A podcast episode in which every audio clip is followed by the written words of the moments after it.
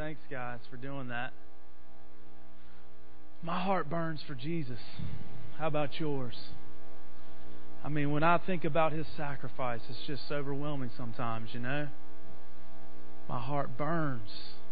It burns. It longs for you, Lord. It longs to know you and to see you in a greater way. Thank you, God. Well, I'm just glad to be here this morning.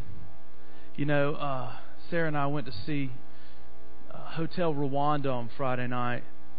And uh, we left the movie theater, and I just said to her, I'm just glad that we're here. You know, I'm just glad that we were blessed enough by God to be born in a country such as this, and that we're walking around going and doing stuff like going to movies or just being at church. you know, in 1994, about a million people were slaughtered in that country of Rwanda, a massive genocide, not too long ago. You know, that's that's what the movie is all about. But um, it just makes you so thankful. You know, not only just thankful for stuff that you have, but that, just that you're here. You know, and um, I want to talk about the God of history this morning because when we look about at God and we think about who He is, we really see that He's an author. You know that He is writing a story, and um, and so I, I prepared this nice PowerPoint presentation, everything for you this morning. And then when I got here, mysteriously, it wasn't on my computer. So, you know, you'll be all right. So we'll just do it the old-fashioned way. So you'll actually have to look your verses up in your Bible and stuff like that. Imagine that. I know, as painful as that may be, but uh, but God is a God of history, and um, you know he refers to himself as the God of Abraham, Isaac, and Jacob. Right? That's how he refers to himself. And so, in that, we can see these things. Now, you know, the, the whole Christian worldview is based around history. If it wasn't for history and the importance of that, the Christian worldview would be ne- not nearly as significant as it is. I mean, after all, our whole calendar, Christian or non Christian, is around before Christ, right? The advent of Christ. And then we live in the era of, in the year of our Lord, or AD. Now, did you realize that um, in today's secular educational institutions, they're now teaching that it's not BC, but it's BCE. That's what it's really is supposed to be. You guys didn't know that? It's supposed to be before the Common Era. So it's no longer before Christ. Just take him completely out of the picture. It's before the common era. I thought that was interesting. Uh, um, Shannon McCarran was telling me, and, and Tara were saying that in their classes at Mitchell, that's what they've been instructed in Western civilization and stuff. And um, so, but nonetheless, they can say that, but the calendar is still dated the same. The calendar is still dated around the advent of Christ. Um, and I think it's just all important that we ask ourselves what time in history are we living in right now? What time is this? I mean, besides the year or the date on the calendar or the particular day of February in 2005, what is this era, Lord? What day do we live in? And you, we could have a variety of opinions about that. You know, Paul always said that it was the last days in the New Testament. In reality, it wasn't, but he said it continually. We hear all the time, it's the last days. Well, I believe that. The last days could be a long time or it could be a very, very short time. We just don't know that. But whatever the case is, I believe that these days are days that call for an extreme faith. You know, I believe God's calling us as a people to be extreme in our faith. And I believe that one reflection of that we have is just in our generation of young people and old people alike, but you know, particularly the one example of that is that extreme sports are, are very popular these days. You know what extreme sports are, right? Like it's not really a sport unless there's a, a serious possibility of you dying with it. Okay, those are extreme sports. You know, not not necessarily, but it is could be.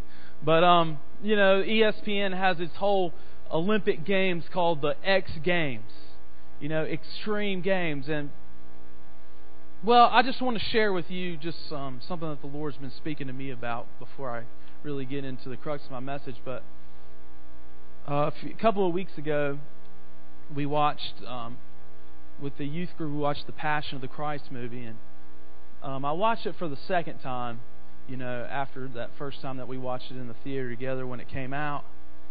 And uh, to my surprise, it impacted me even more, I think, the second time. That I saw the extreme measure that my Lord, my Jesus, was willing to go through for me. You know? To see the brutal torture and excruciating pain and suffering that he went through and the execution that was just unimaginable. And the thought that continually went through my head as I watched the movie was, oh Lord, you know, if you could do that for me, what do I possibly have to give to you?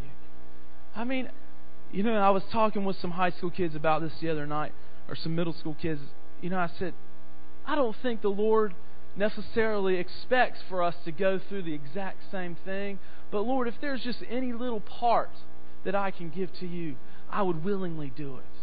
I will, would willingly lay down my life. And then I thought, or would I? Would I really? In other words, when I look at my life and what I'm doing, am I doing everything that I can to lay it all on the line? To lay my life on the altar as a sacrifice and say, Lord, you know what? I will say anything. I will do anything. I will go anywhere. I will be a fool if that's what it requires for you. If that's what you're telling me to do, I will do it. And I will take great risk. And it will take great courage. And I'll be in trouble probably because I, I probably won't know how to do it or I won't know where to do it or I won't know what to say. But Lord, I will do it for you. How many people have ever had that in your heart before? Let the Lord stir that back within you. I believe it's that passion. And that's the name of the, the movie, the passion. I believe it's that passion that the Lord wants to stir in our hearts that, Lord, we'll do anything. You know, I will pray for a stranger at the risk of looking like an idiot. You know, or I'll talk to my neighbor at the case of at the risk of looking like an idiot. Or I'll do whatever. I admire people who have gone to great risk, you know, for the sake of their faith. One of those is my own father and my, my parents. When I was seven years old, my dad was a successful dentist in uh, Jackson, Missouri. Had a, he was a partner with another guy, had a, his own office, and um, you know we were pretty well off, as would be the case as a family, and just living the American dream, you know which you know that's everyone's everyone being generally speaking everyone's view of being in America is living the American dream. And the Lord spoke to my father and said, "You're to sell your business, you're to sell your practice, pick up your family and move." Okay, where to? Chapel Hill, North Carolina. So, you know, I remember that being a little kid and my parents coming in and telling us, "We're moving." What? we're moving. We can't move, you know, and crying and begging them, let's don't move. And all of a sudden, we didn't know anybody in North Carolina. We didn't really have any connections, but the church they were connected with wanted to plan a ministry on the college campus in Chapel Hill. So that's what they felt like they should do. So they went to the extreme measure against all conventional wisdom and advice of their parents. I think my grandparents to this day probably have some mixed feelings about this move that they made, but they did it. It's just like Abraham told God, uh, I'm sorry, God told Abraham to pick up and move, and it says he didn't really know where he was going, but God said, move. So I admire that about my parents, that they had the courage to do that. Um, I probably don't tell her this enough, but as I was pondering this particular thing, I really invi- admire my mother in law, Janet, you know, because she had the courage to start a school. and uh, I was telling some people this morning that every big church in town has a preschool. I mean, you know, if you want to get your kids in preschool, every big denominational church I've noticed has preschools, and that's pretty easy to do. But there's no Christian schools in this area, and at least in Mooresville. And do you know why that is? Because it ain't easy. it's a very, very, very difficult thing to do. But God spoke to Janet and said, "Start a school." And she said, "I'm just speaking what I can imagine." She said to the Lord, um, okay, God, but you know, I don't, I can't really do this. And God said, well, that's okay. It's not about you anyway, so go ahead and do it. And she did. And it was 15 kids, and now it's what, 115? 120. 120 students the six years in. So who knows what God has in store for that. But that's extreme faith. You know, for Christina to go off and live in China, that's extreme. You know, that goes against all conventional wisdom to just move there by yourself and kind of try to figure out what to do. You know? So, Christina, just be encouraged that even though maybe you sit over there and say, What am I doing? If you know God called you, He's got you there for a purpose. The fall is sell everything and move to another country. That's pretty bold, you know? For Byron and Becky, to give up the comforts of life in Pineville to move a, a large salary as a as an engineer and move to Mooresville, North Carolina to pastor 20 people. I mean, why would you do that? You know, I mean, I could go around the room. There's tons of people like that. Andy and Amy moved here from California not knowing what in the world they were supposed to do out here. I'm sure that wasn't exactly, if you looked at it on paper, the smartest thing to do in the world. So it's just, so this is, I'm just sharing with you my heart. This is my conversation with the Lord. God, I know I've done some of those things. I've taken some risks, but God, I'll do anything. What, you know, what would you have me to do? You know, and it can be simple things, it can be little things, and it can be big things. I don't want to read into that. I don't want to tell you that you have to move to outer boogie doogie, you know, and preach the gospel to the, you know, whatever primitive tribe. Now, Tim and Paula can do that, but you know that's another example. The Ulrichs have lived extreme faith, but um, I'm I'm excited though because I feel like these are days when God is going to give us the courage to do these things. I feel like there's certain battlefronts that we're on right now, like Mooresville Christian Academy and the Lee Park neighborhood and some of these other things. And what I'm asking and what our leadership's asked in the church is Lord, where else do we need to be involved? What other front should we open up, so to speak? Where does the gospel need to be preached in our community that we could get involved? Or where can we serve the poor and the needy and help people like you would? Those are the questions that we, we need to be asking. Well, um, so let's look at uh, Romans chapter 8.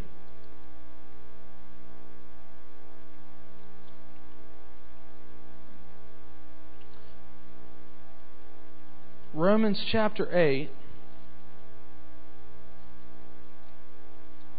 And I just want to pray for a second.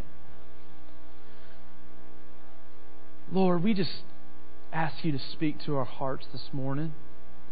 God, I just acknowledge I don't have much to say, but you've got a lot to speak, Lord. And so I just pray that you just um, anoint this message, Lord. Let your heart be conveyed in a real and an impacting and a lasting way to bear much fruit in our lives. God, we just expect great things for you, from you. In Jesus' name, amen. Romans 8, verse 28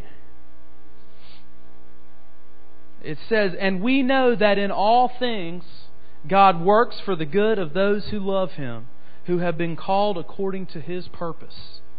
For those God foreknew, he also predestined to be conformed to the likeness of his Son, that he might be the firstborn among many brothers. And those he predestined, he also called. Those he called, he also justified. Those he justified, he also glorified. What then shall we say in response to this? If God is for us, Who can be against us? Pretty familiar passage to most Christians, but do you know what Paul's referring to here? What is Romans 8:28 through 31? What is he what is he speaking of? What is he referring to? He's referring to the beginning. Probably among other things he may be implying, but he's referring to the book of Genesis here also. And the book of Genesis is a fascinating thing to me because, you know, obviously we know that it's, it's a history book. It's the book of history, which, as I've already said, is incredibly important to, to God. And it reveals, the book of Genesis, among other things, reveals three important truths to us that we can see there. Number one, it answers the question, what is God like? Number two, it answers the question, what am I like? Who am I? And number three, it answers the question, how does God relate to me? Okay, so what is God like? What am I like? And how are we connected? That's what the book of Genesis lays out, and it's a beautiful picture. So, the history of the world and our lives from God's perspective is laid out in the book of Genesis as indicates in Romans 8:28 that we know that in all things God works for the good of those who love him. He talks about being foreknown, being predestined. He talks about being the firstborn among many brothers. So he talks about if, if God's for me, who can be against me? You know, and that's what we see in Abraham, Isaac, and Jacob. Now, let me say this also. God identifies himself as the God of Abraham, Isaac, and Jacob in the same way he identifies himself as the God of Steve, my father, Matthew, and Judah. Okay, my son, or any of my sons for that matter. He identifies himself as Chuck, the God of Chuck, Nathan, and Michael. You know, he identifies. You just put your names in there. Okay? God is not limiting himself to this these three guys alone. I believe that he identifies himself with his people across the generations because he is a God of the generations.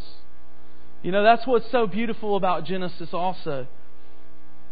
Now listen to this. All of these verse, all of these references that I'm going to read have this phrase: the God of Abraham, Isaac, and Jacob.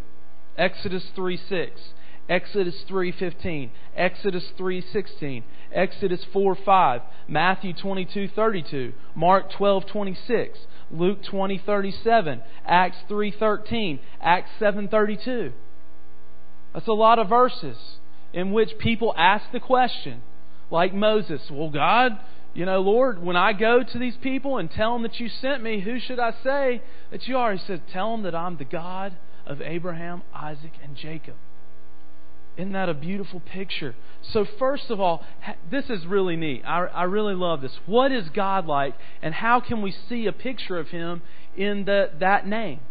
Okay, and I have to say that I borrowed this from A.W. Pink, who was a theologian of the a British theologian of the last century, um, the early 1900s, I think. But um, this is great. The God of Abraham, Isaac, and Jacob reveals the triune nature of God as one God in three forms. Let's look closely at this. God the Father. Okay? Who was Abraham? He was known as a father of many nations. Right? That's what Genesis 17, 5 through 6 says. It says, No longer shall your name be Abram, but you, your name shall be Abraham, for I have made you a father of many nations. Now, the second part of God is God the Son, right? Who was Isaac? Isaac was the son of the promise. Is that not correct? Genesis 15:4 And behold the word of the Lord came to him saying this one shall not be your heir, but one who will come from your own body shall be your heir. That's where God was promising Abraham that he would give him a son.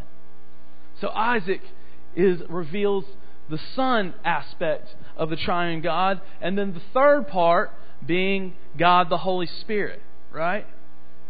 God the Holy Spirit is uh, revealed in Jacob, who was uh, his name was changed to Israel, which represents the struggle between the flesh and the spirit, illustrating the work of the Holy Spirit in the believer. Now, each one of these three I could break up for a whole, you know, message for each one of them, so I don't have time to do that. But if you really study the life of Jacob, he was what you call a self-made man. He, you know, he did everything. He worked for it. He labored. He got it. He did it until one day he wrestled with God. And God showed Jacob basically that, you know what? It's not all about you, it's about me. And you need to learn to trust in my provision, in my abilities, and all of these things. So, this is one of the, the pictures that we can get from the story of Jacob is this wrestle between the spirit and the flesh. You remember in Romans, uh, Paul talks about this. That, you know, what I want to do, I don't do. And then what I do, I don't want to do. You know, that, that there's a whole passage there where there's a lot of do's and it's kind of confusing. But basically, he's saying, you know, within inside of me, there's this, the Spirit of God living, but there's also this flesh that I'm battling. There's a struggle between them. And that's where Jesus said that He sent the Helper to help us in this struggle. And that's where the, the picture of the Holy Spirit is seen in Jacob. Isn't that cool? That God would reveal Himself just in these biographies as a picture of part of, of how He is made up. You know? Now, how does the God of Abraham, Isaac, and Jacob reveal what I'm like or what you're like? The God of Abraham, Isaac, and Jacob reveals the divine order from our election as children of God to our inheritance as sons and daughters of God. Now, to illustrate this, I want to read a um, quote from this guy that I mentioned, A.W. Pink. And I, I apologize, I don't have this on the screen for you, but he says this It is intensely interesting to mark how each of the patriarchs foreshadowed some distinct truth in the believer. In Abraham, we see the truth of divine sovereignty and the life of faith. In Isaac, divine sonship and the life of submission. In Jacob, divine grace and the life of conflict. In Abraham, election. In Isaac, the new birth in Jacob the manifestation of the two natures. Thus, we find the order of these Old Testament biographies foreshadowed accurately what is now fully revealed in the New Testament. So that's why I was saying that Paul is really is is speaking of or I'm sorry, speaking in Romans 8:28, he's referring back to the Old Testament. What a beautiful picture God gave us. Again, we may remark further that typically Jacob is the servant. This is ever the divine order. Abraham, the chosen object of God's sovereign purpose, necessarily comes first. Then Isaac, the son, born supernaturally, the heir of the father's house, followed by Jacob, the servant. It is needful, this is interesting, listen to this. It's needful to call special attention to this order today, though we cannot here enlarge upon it. Man would place sonship at the end of a long life of service. But God places it at the beginning. Man says, serve God in order to become his son. But God says, you must first be my son in order to serve me acceptably. Isn't that awesome? So, Let's say, for example, you're in here this morning and you don't know God. A.W. Pink said it perfectly. Don't think that you have to serve God and then become His son. God says, Become my son, and then I'll enable you to serve me. You know? Isn't that what the sovereign election of Abraham, Isaac, and Jacob was all about? Listen, they didn't deserve it. Abraham was a fallen, sinful man. He did a lot of things wrong. Isaac may have been even worse. And Jacob certainly had his share of screw ups. But God said, My grace has chosen you. I've chosen you. And I would say to you that if you're sitting in this room this morning, you can be assured you've been chosen by God. He is more than willing to freely give grace to all who will receive it. You know, for the believer, for the unbeliever, for the believer who has strayed, God's grace is in abundance this morning and is every day. I sure am glad of that. You know, I was thinking before the service or during the worship that, gosh, Lord, my computer's not working right. I felt so frazzled when I walked in here this morning. I went to write down some thoughts during worship and my pen broke. I mean, you know, just you know how you have those days. But the Lord was like, well, there you go. There's an illustration for your message. That even though when things aren't going right, God still chose me. Because I don't deserve to be here. I don't deserve to be talking to you this morning. I've made so many mistakes. I, I, I just, it's almost comical to me that no matter how hard I've tried to mess up my life, God won't let me. You know? You think that God gave us free choice, and that's true. But for some reason, it's like, I'll choose wrong and He'll still make me do right. You know, it's like, it's weird how life does that to you. And you know, I'm sure everybody's had the experience of things not working out as you planned. Well, you know, didn't plan for my kids to do that, or didn't plan for my marriage to be like this, or didn't expect for this to happen or that to happen. Well, God's saying in Abraham, Isaac, and Jacob, welcome to the crowd. This is life. But I'm sovereign. I chose you. Therefore, you can rejoice that you're my son and you're my daughter. Amen? Number three, wrapping it up. How does God relate to me? The God of Abraham, Isaac, and Jacob reveals our progress on the journey that we call the Christian walk, as well as the strengths and weaknesses that we all possess as Christians.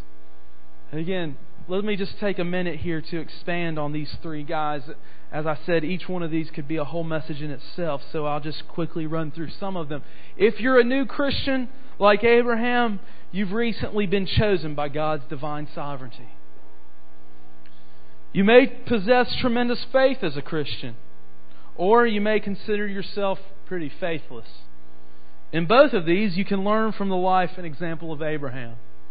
Praise God. If you've got no faith this morning or very little faith, Abraham was just like you. You know, he went down to Egypt to escape the famine, and what did he do? He said, Wife, you sure are pretty. So please tell these guys that you're my sister, or else they're going to kill me. what? We think of Abraham as the great man of faith and power. He was the, the you know the chosen one, the father of many nations. Well, in this case, he had no faith because he, I mean, he just lied to everybody and it brought a world of hurt on the Egyptians because he did that, but they got it all straightened out. And then, of course, there's the famous example of his faithlessness in taking Hagar as his wife. You know, when God told him, Trust me and I'll give you a son, he went to his flesh and said, Well, I guess what God was really saying is, you know, you know the story behind that. So take heart. If you're faithless, Abraham's right there with you. And of course, if God's given you great faith and you've been able to exercise that, we all know of the faith of Abraham and, and laying Isaac on the altar, his only son in his old age. He was willing to sacrifice him if the Lord told him to. And there's many other examples of Abraham's faith, leaving his land, like I mentioned earlier, and going someplace he didn't know where he was going. God's speaking to you about your destiny in Abraham and Isaac and Jacob. So listen. Listen to what he's saying. You might be called to go to a place where you don't know yet. Who knows? You may be asked right now to sacrifice your Isaac, so to speak. Something that's above God, something that has maybe even been a blessing to God. Maybe God's saying, you know what? I want you to lay it on the altar.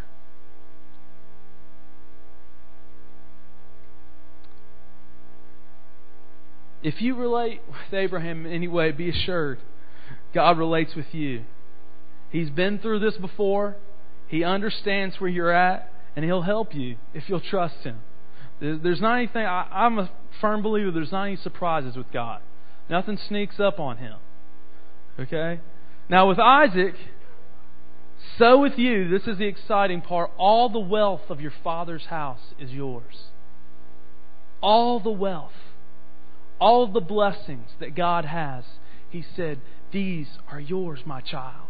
I want to bless you with these. Now, Isaac, he unstopped the wells of his father, which the Philistines had stopped up. Which is interesting, kind of foreshadows. You know, I mentioned that Isaac kind of represents the son.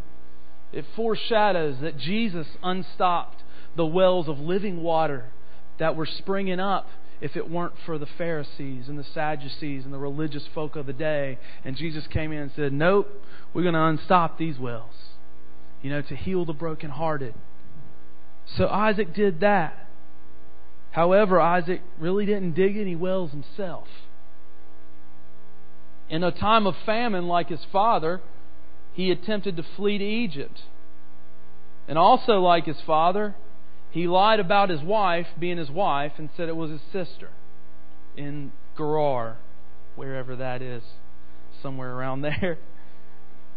So, even though they were men really of totally different personalities, the weaknesses of the father were passed on to the son. You know, maybe we can learn something from that. Oh, me, everybody says. so, you know, like Isaac, in times of uh, temptation or weakness, are you, or in times of need, are you tempted to go to the hands of men or to yourself, or are you going to the hand of God? At the time to bless his sons, Isaac was more concerned with the taste of food or acting in the flesh than he was with the will of God. So, is this our tendency? To be more concerned with the things of the flesh or the will of God? And we know that at least towards the end of his life, Isaac was blind. So, uh, you know, do we walk around in a spiritual fog most of the time? Are we blind to what God's doing in our lives or around us? John Eldredge in the, in the book Waking the Dead, he talks about this topic extensively and and begins the book by saying that he believes that only about maybe 10 or 20% of the time can he really see clearly in his life. So I just ask God, God, open our eyes that we can see you, that we wouldn't be blind to your ways and your things in our life. Another interesting thing about Isaac, by the way, just as a little footnote, is if you notice in the book of Genesis, there are, oh, I don't know exactly, 15 or more chapters on Abraham. Well, that might not be right. There's a lot more chapters on these other guys than there are, are on Isaac. There's only, really only one chapter that really talks about Isaac and his life in detail. Now, Jacob, while he had a servant's heart, he went and served and served and served for his wife. He lacked trust in God, as I already mentioned. And again, you know, if you are what they call a self made man, you know, you can relate with Jacob. Um, and ask yourself have you ever wrestled with God? have you ever wrestled with God? You can relate with Jacob. Do you find yourself in a constant state of brokenness? you can relate with Jacob. Like Paul, do you find a constant war going on in your body between the flesh and the spirit? You can definitely relate with Jacob. So God understands you again. I can't say that enough. He, he knows your weaknesses. Nevertheless, He's still chosen you. He doesn't look at you and say, well, so and so, I mean, I've got a great destiny on their life, but look what they're doing. He doesn't look at you that way. He says, I have chosen you from the very foundations of the world. While yet in your mother's womb, I had all the hairs on your head numbered. I know you're, you're lying down and you're rising up. I know the words that you're going to say before you even speak them. That's pretty intimately that the Father knows us, isn't it? So, not because we're good or deserving, but because He loves us. So, I, I want to just close there and just, um, you know, then you can go on and think about Joseph. And uh, where does he fit in? You know, because really I like to think of God as the God of Abraham, Isaac, and Jacob and Joseph. Because Joseph is a picture of the heir of the promise, just like I am.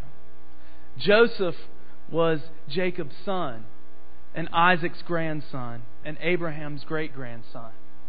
And we, as part of this family, are just continued down the line. We're grandsons and great, great, great, great, great, great, great grandsons, just like Joseph was. You know, and so really study this, the life of Joseph because I think what he what it provides for us is an understanding of our own lives as sons of the patriarchs and heirs of the promise. It helps you to understand why bad things happen to good people. You know, which everyone asks that question at some point in their life. Why is this happening to me? You know, I'm a good person. That's what Joseph provides. So that'll be uh, expounded another time, I guess. But I will say that in Romans 8:28, you probably know this, that Paul is quoting from Genesis chapter 50, where you know at the end, or not the end, but at a certain point in Joseph's life where he had been sold into slavery by his brothers and mistreated and falsely accused and you know all these things and suffered incredibly. God brought him out of that and then his brothers were afraid that he was going to kill him because of what they had done to him many years before. And he said, Guys, don't worry about that. Because you know what? Lucky for you, I've had a revelation. and the revelation in so many words is exactly Romans 8:28 and he said to them brothers you know I know that in all things God works for the good of those who love him who have been called according to, her, to his purpose for those for me that he foreknew he also predestined and those he predestined he called and those he called he justified and those he justified he glorified so, what then shall I say in response to what you did to me? If God is for me, who can be against me? Amen? So, just take this challenge this morning Abraham, Isaac, and Jacob. Which of the patriarchs do you relate with right now? Ask yourself that question. What is God trying to show me? So just take this as a homework assignment this week. Okay? If you remember nothing else from this message, ask God that one question of God, what are you trying to show me about my life in these guys in the book of Genesis? Take time this week to ponder this question and listen to what the Holy Spirit might have to reveal to you. Amen. Well, Father, we thank you for your grace. I thank you that you've chosen me, God. When I didn't deserve it, God, you still chose me. And still when I don't deserve it, you still you still choose me time and time again. You are such a faithful God, Lord, even when we are faithless. And Lord, I pray right now, Lord, I just ask you, Holy Spirit, to reveal to our hearts what you want to say to us about these men and our lives and how you are relating to us. Father, I pray that you would open the eyes of our understanding and our ears to hear what the Spirit is saying. And Lord, that this will um, just be lasting fruit in our lives if we can hear it. God, we just thank you and praise you for all the prayers that you've answered. I thank you for healing Pat Van Haneken, Lord. Um, and just many others, Lord, you've healed recently. And God, I just thank you and praise you and ask you to um, just continue to remind us of the days that we live in and the passion that you have for us, that we have that same passion for you. just thank you and praise you. And everybody said, Amen. Amen. Okay, as we dismiss, I just want to ask um, any mem- people with the ministry team to come on up here. Uh, they're just going to be standing over here in this corner. Um, and before you walk out the door this morning, if if you're sick in your body, or maybe you're sick emotionally or something, and you would like God to just touch you through somebody just praying a prayer of faith for you, I just ask you to come up here before you leave and ask one of these ladies or, or others who will be over here to pray with you and see God touch you in a powerful way because we're hearing testimonies and He's doing that. So, be blessed. Have a good week.